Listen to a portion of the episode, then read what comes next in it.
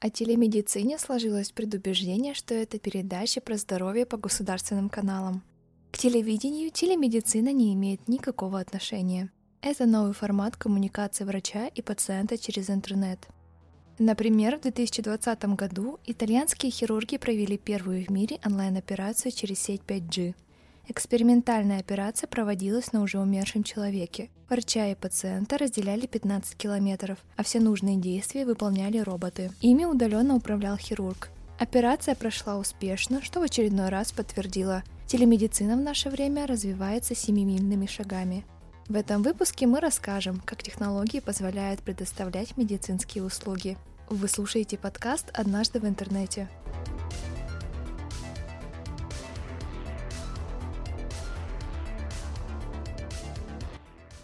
Телемедицина – это дистанционные медицинские услуги.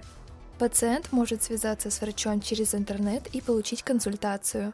Прием ведется в разных форматах – в чате или по видеосвязи, но обязательно через специальное приложение или сайт. В телемедицине возможны несколько вариантов взаимодействий. Первый из них – это врач и пациент. Под этим подразумевается стандартная консультация с доктором, передача результатов анализов или медицинских заключений. Второе взаимодействие – это врач и врач. Под него попадают экстренные совместные операции, трансляции сложных операций в реальном времени, а также дистанционное обучение и повышение квалификации. Зачем вообще нужна телемедицина? В первую очередь пациент экономит свои силы и время. Ведь общаться со специалистом онлайн намного удобнее. Занятые жители мегаполиса могут комфортно следить за своим здоровьем, чтобы после работы не ехать через пробки на прием к врачу. Также это отличный выход для людей, живущих в сельской местности. К сожалению, далеко не в каждом поселке есть нужные специалисты и даже поликлиники. Иногда, чтобы попасть на прием, нужно ехать в областной центр. Чтобы решить эту проблему, сельские жители могут получить консультацию хорошего специалиста, связавшись с ним по видеосвязи. Очень важно, чтобы пациент беседовал с врачом исключительно в официальном приложении.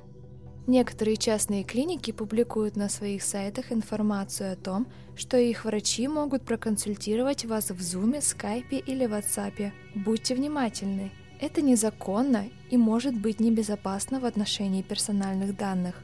А еще для того, чтобы врач имел право консультировать, он обязательно должен указать место своей официальной работы и заключить с телемедицинской платформой юридический договор. Если вы не уверены, что перед вами настоящий специалист и вы не можете найти о нем информацию в интернете, то лучше с таким врачом не связываться. В России самые распространенные направления телемедицины – это кардиология, гинекология, неврология, гастроэнтерология и педиатрия. За границей к этому списку добавляются еще дерматология, психотерапия, офтальмология и лечение диабета. В России пока официально нельзя ставить диагнозы без очного приема. В марте две тысячи двадцатого года депутаты подготовили поправки в закон о телемедицине, но они до сих пор не были приняты, а Минздрав и вовсе высказался против. Новые поправки как раз должны были разрешить врачам дистанционно ставить диагноз и назначать лечение. Телемедицина позволяет врачу и пациенту общаться онлайн, независимо от того, где находится каждый из них.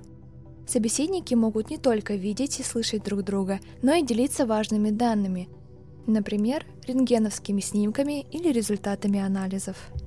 Кроме плановых онлайн-встреч, есть еще удаленный мониторинг состояния пациента.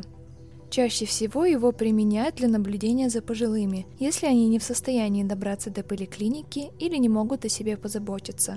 Удаленный мониторинг также помогает следить за здоровьем работников опасных производств и за пациентами, которым нужны регулярные обследования. Телемедицина стала особенно востребована в две тысячи двадцатом году. Тогда в изоляции оказалось множество людей, которым еще до пандемии были назначены плановые осмотры. Беременным женщинам нужно было получать консультации, людям с хроническими заболеваниями следить за своим состоянием. Кроме того, многие болели и обычными простудными заболеваниями. Телемедицина пришла на выручку. Люди переживали из-за любого симптома и были не уверены, стоит ли в такое опасное время идти на очный прием. Они могли получить онлайн-консультацию и выяснить серьезность ситуации. Некоторые пациенты с легкой формой коронавирусной инфекции тоже могли связываться со своим лечащим врачом онлайн. Иногда телемедицинские технологии применяют даже во время природных катаклизмов и чрезвычайных ситуаций – ураганов, наводнений, землетрясений. Например, когда в две тысячи семнадцатом году на Техас обрушился ураган Харви, врачи из других штатов связывались с наименее пострадавшими людьми. Это позволило разгрузить техасских специалистов, чтобы те смогли заняться в первую очередь пациентами с тяжелыми травмами. Какие недостатки есть у телемедицины?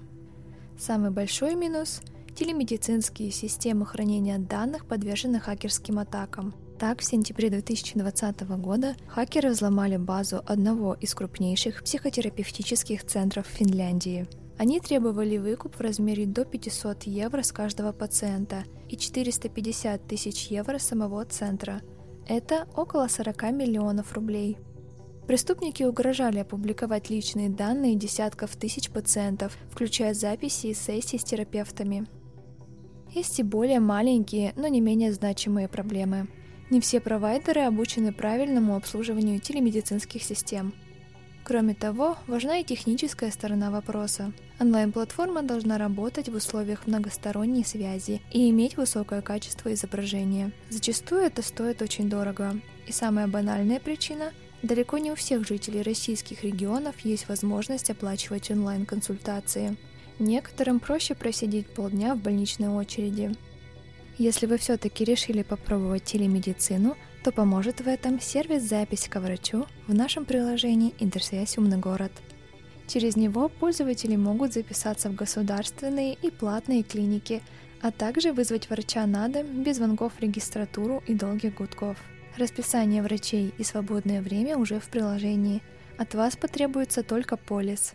В приложении можно бесплатно задать вопрос врачу через сервис «Медответ» или записаться на платную видеоконсультацию с врачом частной клиники. Все возможности сервиса «Запись ко врачу» в нашем приложении «Интерсвязь. Умный город» работают только в городах присутствия компании «Интерсвязь» в Челябинской области. Если вы слушаете подкаст в другом регионе, то придется найти другую медицинскую платформу в интернете. Несмотря на недостатки, со временем телемедицина будет только развиваться и совершенствоваться. Кроме того, ожидается, что она охватит еще больше пациентов среднего и пожилого возраста. Надеемся, что все больше узконаправленных специалистов будут работать через медицинские платформы, а каждый человек сможет проверить свое здоровье с максимальным комфортом. Вы слушали подкаст «Однажды в интернете» от Интерсвязи. Будьте здоровы и до следующего выпуска!